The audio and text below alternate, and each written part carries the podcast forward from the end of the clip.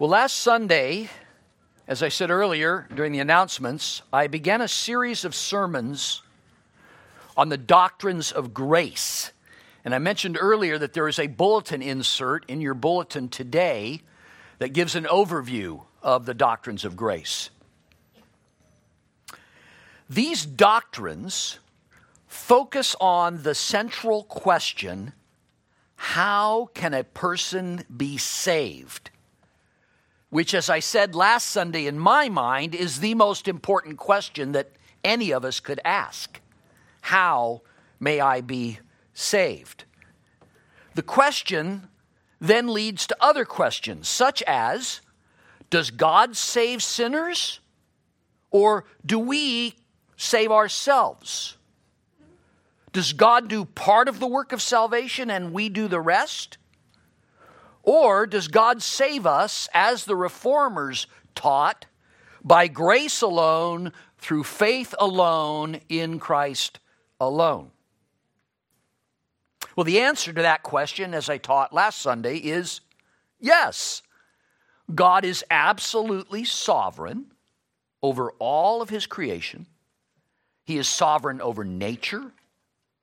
He is sovereign over human beings and He is sovereign over salvation, over who is saved, when, and how we are saved.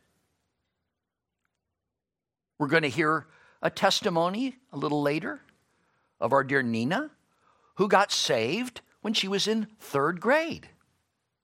Praise God. God didn't see fit to save me until the summer after eighth grade. I wish I'd gotten saved in third grade. I would have gotten in a lot less trouble. But it was God's will for me to be saved in the summer of 1970. Yes, that's right, 52 years ago. I know, I'm old, huh?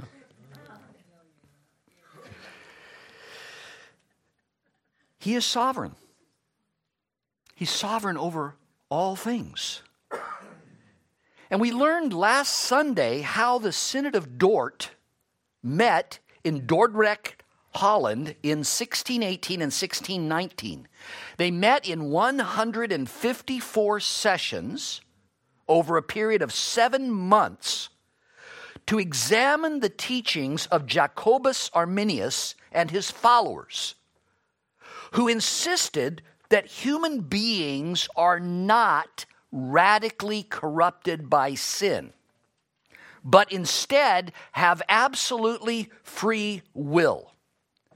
They taught that any person could choose to believe in God or reject God of their own accord without any divine intervention whatsoever. They rejected the teachings of the reformers regarding God's election, his predestination, God drawing sinners to salvation, and that Jesus died only for the sins of those chosen by the Father for salvation. They rejected those teachings. And so they drew up a protest document containing five points, and they presented it to the government in Holland. Well, the 111 members of the Synod of Dort, made up of clergy, pastors, seminary professors, after months of very, very careful examination of the scriptures, they rejected as unbiblical all five points of the Arminian protest against the teachings of the Reformed churches. Then they published their findings on these five points in a document called the Canon of Dort. This document is often referred to as the five points of Calvinism. Even though John Calvin had died years prior to its being published, and so I prefer to refer to them as the doctrines of grace. Now,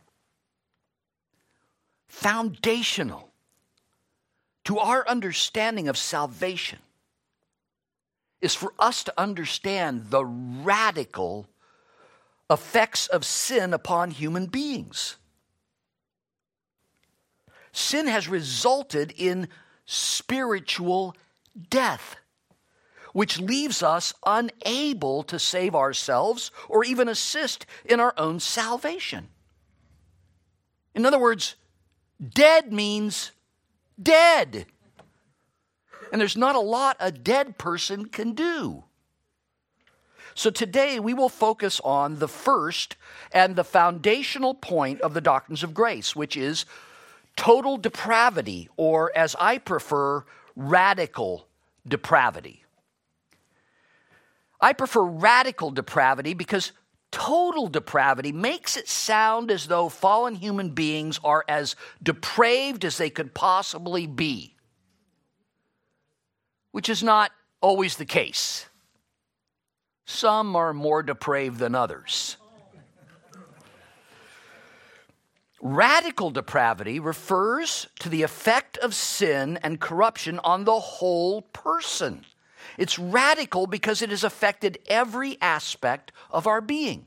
It's affected the body, the soul, the mind, the will. The total or whole person is corrupted by sin. In fact, God's word teaches us that every one of us are born as sinners. Now, anyone who's raised a toddler knows this is true. But listen to what God's word says. David writes in Psalm 51 5, Behold, I was born in iniquity, and in sin did my mother conceive me. R.C. Sproul likes to say, We are not sinners because we sin, we sin because we are sinners. Here is the here he is stating the biblical truth that every one of us are born with a sin nature. And our acts of sin flow out of that corrupted nature. But where did this corrupted sin nature come from? Why does all mankind suffer from this condition that we call radical depravity? Well, the source of our sin nature and the radical depravity we suffer from is found in the fall, in the sin of Adam and Eve. As Pastor Don likes to say, never underestimate the impact of the fall. The fall resulted in what we call original sin. The doctrine of original sin doesn't simply refer to that first sin committed by Adam and Eve, but it also refers to the effects, the results of that first sin, which continue to this very day. The Bible's teaching about sin begins with the story of the fall of Adam and Eve recorded in Genesis 3. And you know this story. There we see that Eve and then Adam were led to doubt the goodness of God, doubt His Word, and finally to disobey God in their desire to become like God. It's a good thing we don't have that problem today in the world, right? That there's nobody that wants to be in control of their own destiny. It's a good thing we don't have that today, right? The consequences that followed their sin were exactly what God had warned when he told Adam, quote, "You are free to eat from any tree in the garden, but you must not eat from the tree of the knowledge of good and evil, for when you eat of it, you will surely die. And that is exactly what happened. They ate of that tree, and sin and death entered into the human race. Now, we recognize that God's warning was not merely about physical death, but it included spiritual death as well. Now, it's true that from the time they ate of that tree, they began to die physically, and physical death became a certainty. You want to know if the effects of original sin are still upon us, all you have to do is to know that every single person dies. And that's a result of original sin. But more importantly, and more immediately, Adam and Eve suffered spiritual death immediately upon committing that first sin. And they showed their newly acquired spiritual depravity by running away from God and attempting to hide from God. Think about that. They did not run to God, but they ran away from God. They did not seek God's love and forgiveness. They sought to hide their sin and hide themselves from God. In other words, they were already suffering the results of the radical depravity of sin. And we've been suffering those results ever since. God had made them without sin. Therefore, they were free from the dominion of sin and they were free to choose to sin or not to sin. They had absolute free will. Their will was not yet under bondage to sin. But through their fall, they brought spiritual death and bondage upon themselves and upon the entire human race. All the descendants of Adam are born with a sin nature. And although they have a free will, although we have the freedom to make choices, our will is in bondage to our sin nature. The Westminster Confession of Faith gives a clear, concise statement of this doctrine. It says this Man, by his fall into a state of sin, has wholly lost all ability to will to any spiritual good accompanying salvation. So, as a natural man, being altogether averse from that good and dead in sin, is not able by his own ability to convert himself or prepare himself thereunto. It's pretty clear. As a result of Adam's sin, all human beings are born sinners and they are born spiritually dead. Therefore, if they are to be saved and to become God's people once again, they must be born again or spiritually resurrected by the Spirit of God. The imputation of sin upon all human beings is clearly seen in Scripture. So I'd like you to open your Bibles to Romans chapter 5. We're going to start there, looking at what God's Word says about the human condition.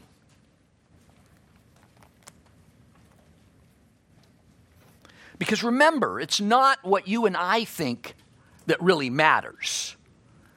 If you ask most people, are you a good person? They are going to say yes. And in fact, surveys have been taken, even among evangelical Christians. The question is asked Are people born basically good? And the majority answer that question yes. So, our human perspective is we're good people. And our friends are good people, and our family are good people. But what is God's perspective? That's what really matters. And He tells us. Look at Romans 5, verse 12. Therefore, just as sin came into the world through one man, and death through sin, so death spread to all men and women, by the way, ladies, because all sinned. At verse 14. Death reigned from Adam to Moses, even over those whose sinning was not like the transgression of Adam, who was a type of the one who is to come. Look at verse 16. And the free gift is not like the result of the one man's sin. For the judgment following one trespass brought condemnation, but the free gift following many trespasses brought justification. For if, because of one man's trespass, death reigned through that one man, much more will those who receive the abundance of grace and the free gift of righteousness reign in life through the one man, Jesus Christ. Verse 18, therefore, as one trespass led to condemnation for all men, so one act of righteousness leads to justification and life for all men. For as by the one man's disobedience the many were made sinners, so by the one man's obedience the many will be made righteous. The Apostle Paul here is laying out for us in very clear, very easy to understand terms that the effect of original sin has been passed on to every descendant of Adam. Every one of us in this room right now we were born sinners, having a sin nature and being spiritually dead. Dead in our sin. And that rendered us unable to reach out to God for salvation because we had no desire to do so. Just as Adam and Eve had no desire to see God once they had sinned. They wanted to run from God, they wanted to hide from God. And that is the human condition as we are born. That's what we're born into. We are born with what the theologians call spiritual inability. We're born spiritually blind, even though we're physically alive. We're born with a spiritual inability, the inability to choose God or to please God.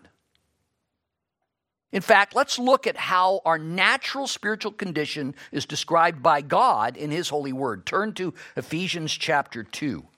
It's only going to be a few pages to your right. Ephesians chapter 2.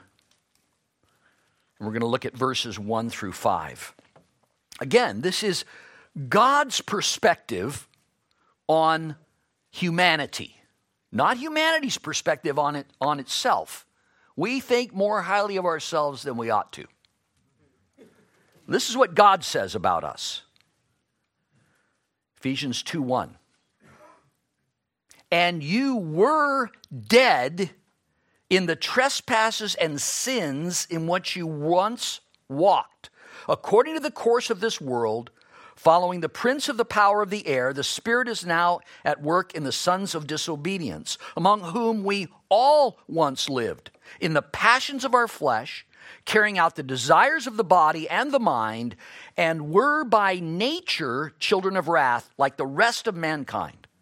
But God, being rich in mercy because of the great love with which he loved us, even when we were dead in our trespasses, made us alive together with Christ. By grace, you have been saved. Remember, Paul is writing this to the church.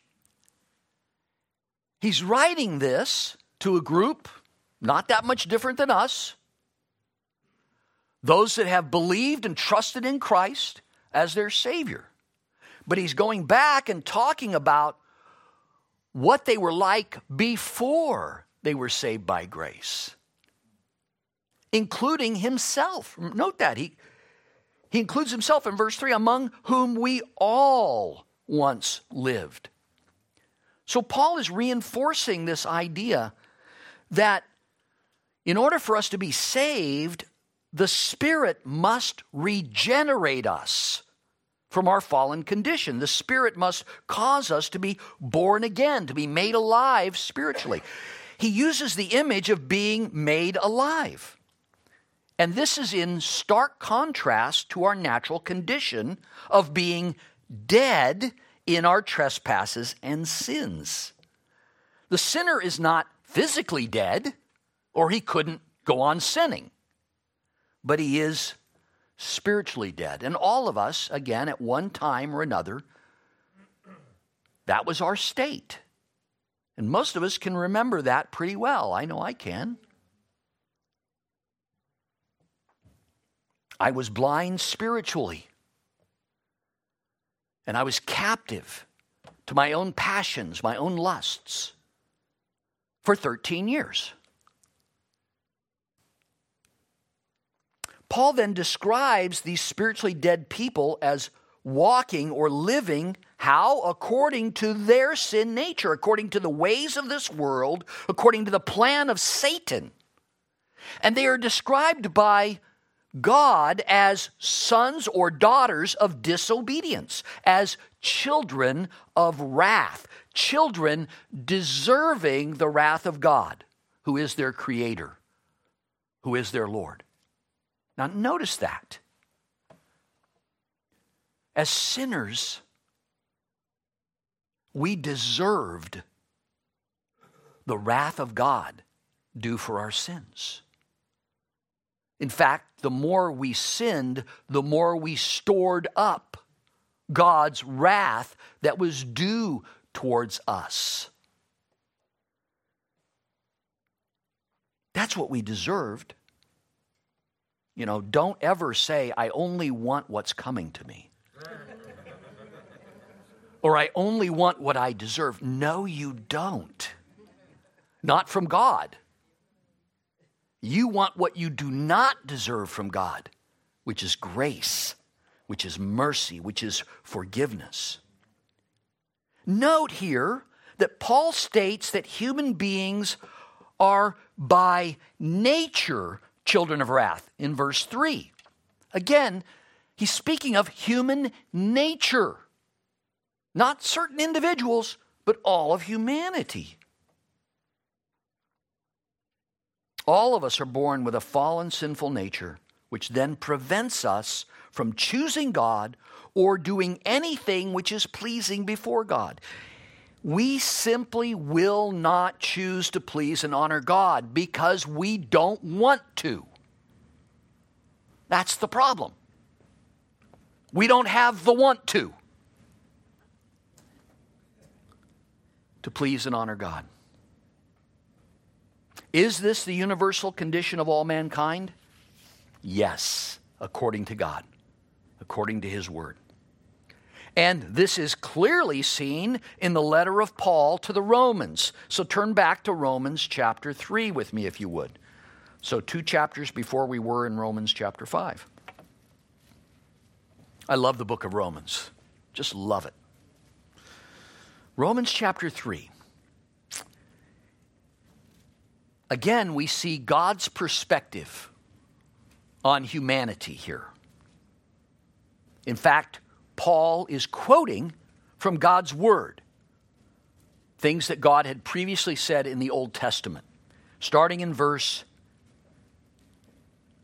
9. What then? Are we Jews any better off? No, not at all. We have already charged that all, both Jews and Greeks, are under sin. So, uh, I don't know how many of you in here are Greeks uh, by heritage, but he's using Greeks there as a term for all non Jews. Okay? So, whether we're descended from Irish or English or Scottish or, you know, Spanish, uh, we all fit into that Greeks category. Okay? all, both Jews and, and non Jews, are under sin. As it is written, none is righteous, no, not one. No one understands, no one seeks for God. All have turned aside. Together they've become worthless. No one does good, not even one. And then verse 18 there is no fear of God before their eyes. Wow. Paul starts here by making a summary pronouncement that there is none righteous, no, not one.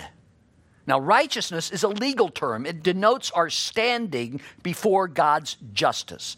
God's standard for righteousness, according to Scripture, is perfect obedience, sinless perfection. So there is not one single person who can be considered righteous before God based on their own merit. All have sinned and fall short of God's perfect glory. So, unless we're justified by faith in Christ, we have no hope of standing before God. Having stated that human beings are unrighteous, he then describes four aspects of our fallen nature. I just want to touch on these briefly. First, in verse 11, he says, No one understands. Now, why is that? It is because sin has corrupted our thinking in such a way that people lack the ability to understand the truth about themselves, about God, and about the world. This is exactly why Jesus told Nicodemus, unless one is born again, he cannot see the kingdom of God. It's not even a it's not a matter of entering the kingdom of God. You can't even see it.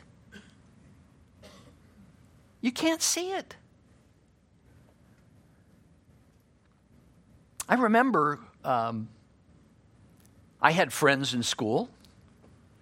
I remember back in first and second grade, we lived next door to a family in Texas uh, that went to church every week. They were Baptists, and I remember going to school, uh, going to church with them a couple of times. I didn't get it.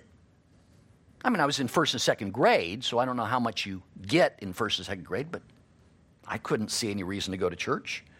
And then later in sixth, seventh grade, we lived across the street from a family that went to a church in our community. And they took me there a couple of times. And I came home and I basically told my mother, I think those people are crazy. You know, they're standing up, they're singing, they're raising their hands, they're clapping. I said, I don't want any of that. When I was in sixth and seventh grade, I used to go to a, a, a, thing called Good News Club after church one day a week. And there they would present the gospel. And every week I would go forward to receive Christ. And I'd pray the sinner's prayer. Not because I wanted anything to do with Christ, but because Sister Herleman said, if you don't receive Christ, when you die, you're going to go to hell. Well, I didn't want to go to hell. Even in sixth grade, I knew that heaven is better than hell, right? But it's not because I wanted Jesus or I wanted to submit to God. I just wanted what was what I thought was best for me. I could not see, I could not understand what God has done. And Jesus told Nicodemus, unless you're born again, you can't see the kingdom of God. Until God saves us out of our radically depraved state, we're blind to the reality of God and His glory. We're blind to His goodness and righteousness. And in fact, we're blind to our own need. Thus, spiritual inability speaks to our inability to see God, to hear God, to understand God, or even our need for God. Another verse where Paul states this clearly is in 1 Corinthians 2:14 where he says this, "The natural person does not accept the things of the spirit of God, for they are folly to him or her. They are not able to understand them because they are spiritually discerned." The key statement here is not merely that man does not accept the truth of God, but that a person in their sin nature is not able to receive the things of God. So, at the heart of sinful mankind's radical depravity is their spiritual inability to accept the gospel. Now, being rooted in spiritual ignorance, man's depravity manifests itself instead in idolatry. He goes on in verse 11 to say, No one seeks for God. In their quest for meaning, for truth, for some form of salvation, fallen mankind will turn everywhere except to God. They will turn to all manner of man made religions. They will turn to humanistic philosophies or to scientific theories in a quest to find the meaning of life from any source except from God, their Creator. Think of the millions upon millions of dollars that are being spent by our government in a search for the origins of the universe. Right? We have massive complexes of satellite dishes trying to find evidence of life somewhere in the universe so that we can figure out how it all began. I'll tell you what, if they paid me, I'd tell them.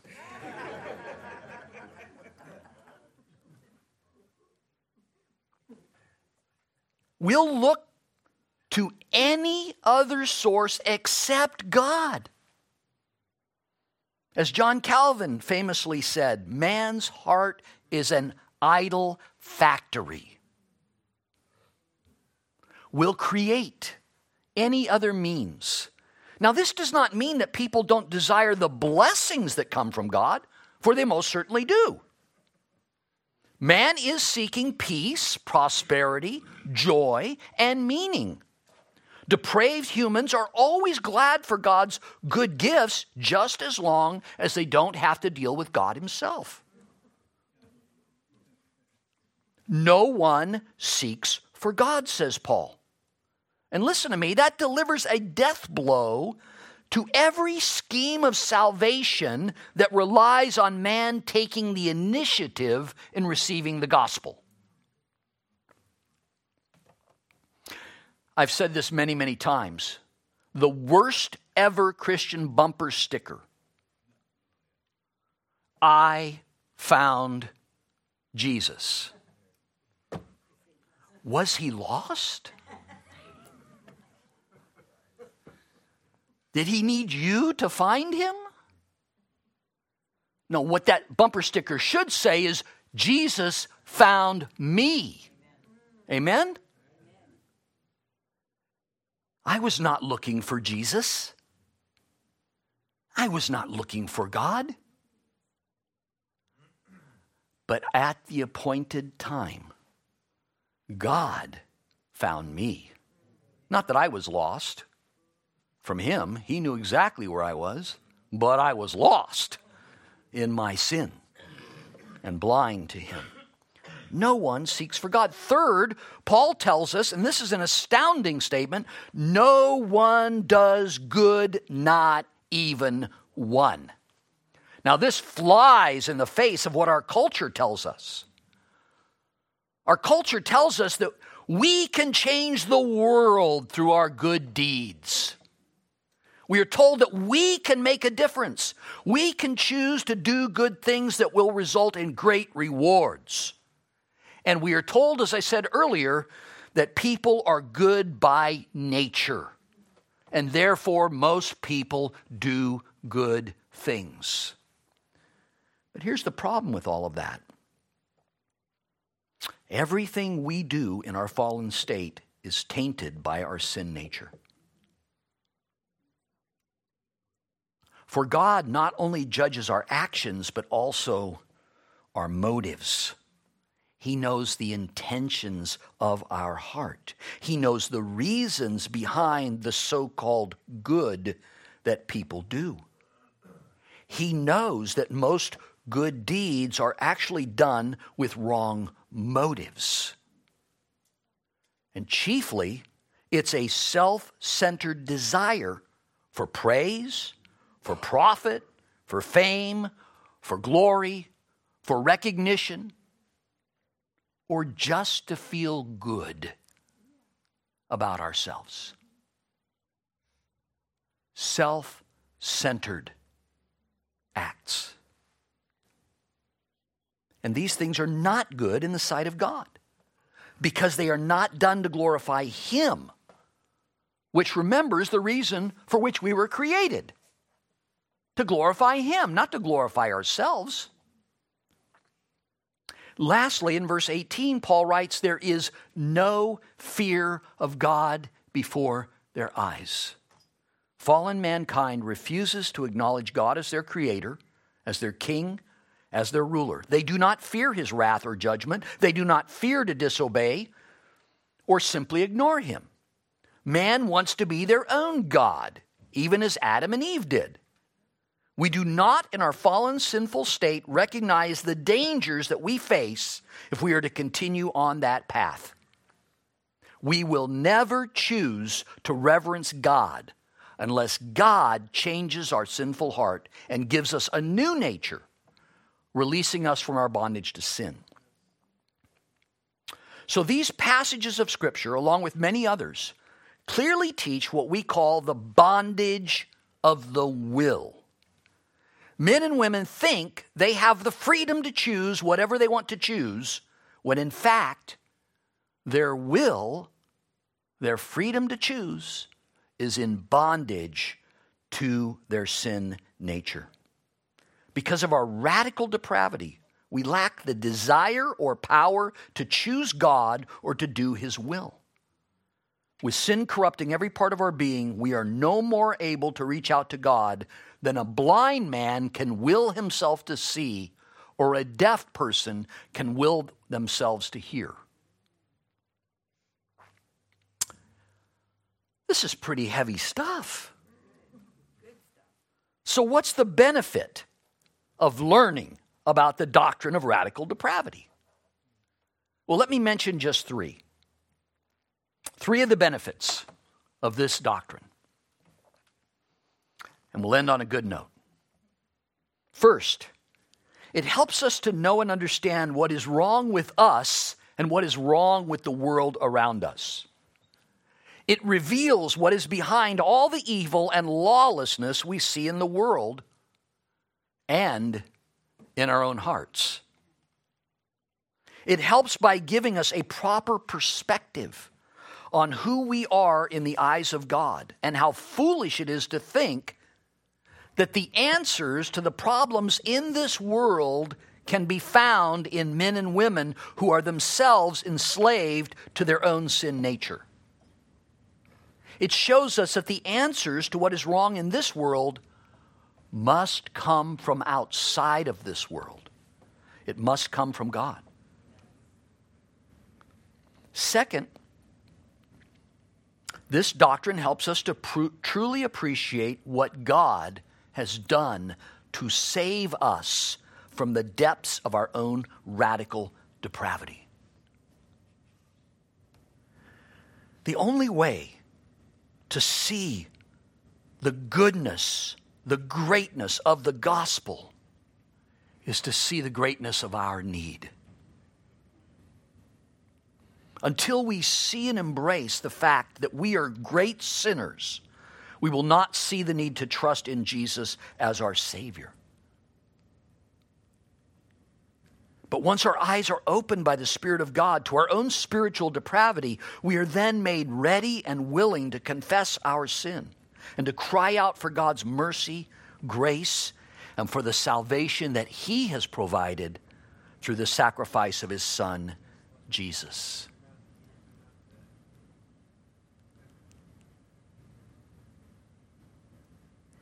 You will not take medication for a condition that you do not think you have. You know, every year I go for my annual checkup at Kaiser. We have a wonderful doctor, you know, and she runs tests on us periodically and, you know, checks to make sure all our vaccinations are up to date and such. And if I were to go in there and she were to say to me, Oh, Steve, all your tests came back great. You have no medical problems. But listen, I'm giving you this prescription for this very powerful medication. It's going to have a lot of side effects, but I want you to start taking it immediately. Right? I would say, What? What are you talking about? What aren't you telling me? right? You're not going to take a medication if you don't think there's anything wrong with you. Exactly. You're not going to come to the cross and put your faith and trust in Jesus if you don't understand your need. That you are a radical sinner, deserving the wrath of God. And the only answer for that is the medication of being saved by God's grace. Well, the good news is this through the work of the Holy Spirit, our heart, our nature is changed.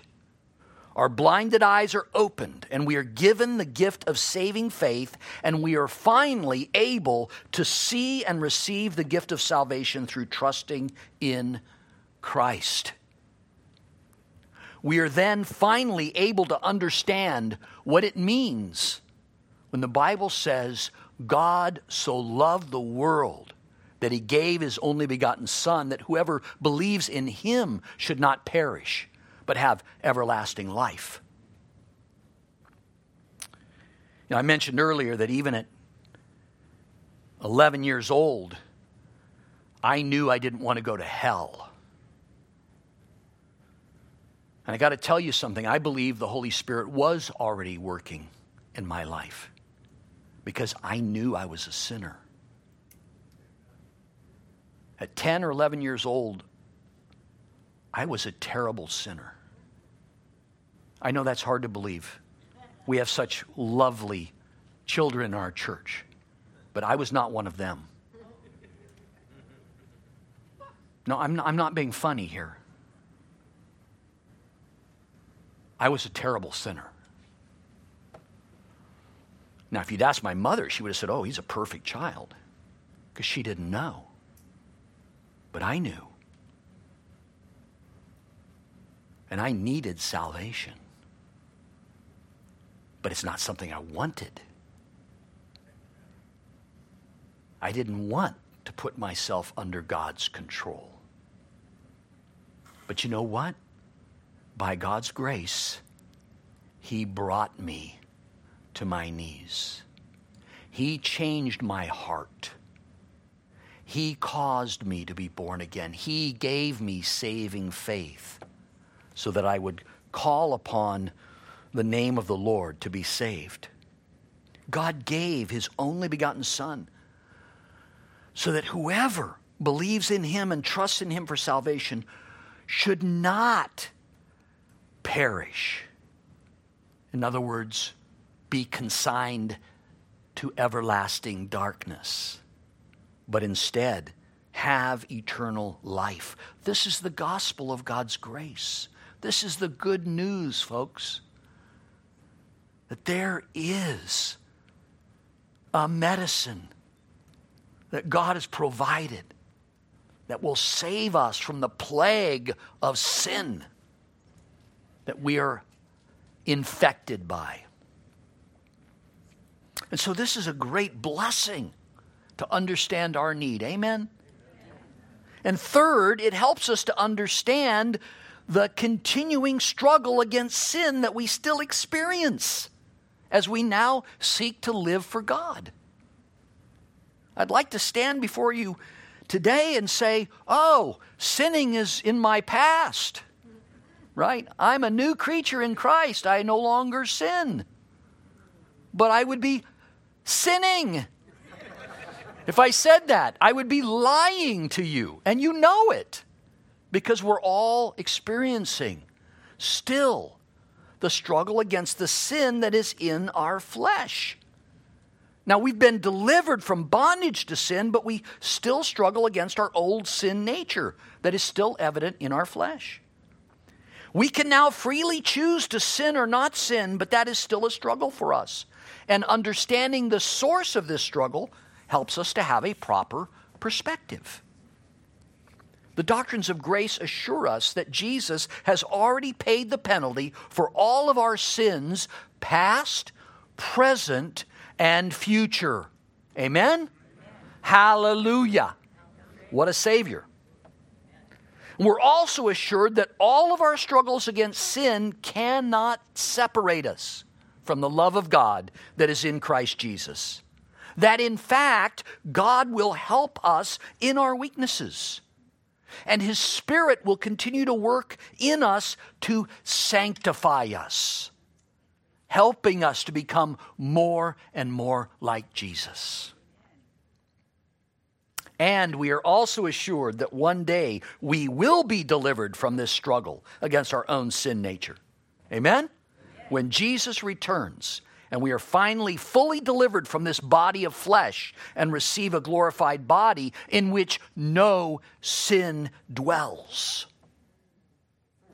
Instead of radical depravity, we will then be recipients of radical righteousness and we will forever be in unbroken fellowship with our Lord. The doctrine of radical depravity, the view from God's perspective of the state of fallen mankind and its total inability to seek after God or the things of God, establishes the foundation for the other four doctrines of grace that we will hear preached over the coming weeks.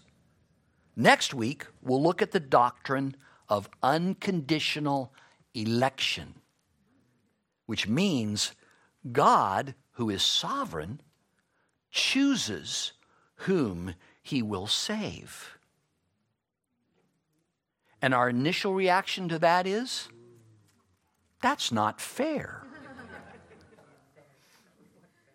and that reveals our sin nature because we tend to judge according to our own perspective rather than accepting God as God, as sovereign over all things. This morning, we get to celebrate, in a few minutes, the baptism of one individual who was dead in her trespasses and sins, and God made her alive together with Christ. Let me pray. Heavenly Father, thank you for this opportunity for us to listen to what your word has to say about the spiritual condition that we were born into, that you have delivered us from through Jesus Christ, our Savior. Thank you, Father God, for sending your Son to live the perfect sinless life that we could not live, to earn for us perfect righteousness, and then who laid down his life to pay the penalty for our sins, which are many. And you, Father, poured out the wrath that had been stored up for our sins past, present, and future, you poured that wrath out upon your own Son. He paid the penalty for us. And in his resurrection, it was demonstrated that it was finished. The price was paid. And we are now the recipients, credited with his righteousness.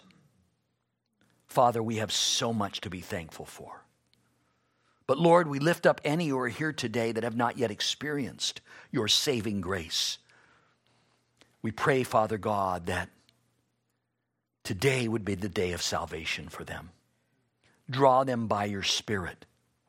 Open their blind eyes that they might see their need and they might see the answer to their need is in your Son, Jesus Christ in his death, burial, and resurrection.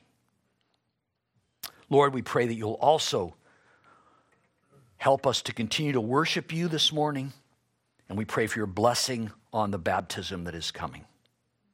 We give you thanks for all these things in Jesus' name. Amen. All right, well, as we're getting ready for the baptism, would you stand? We're going to close in one more song.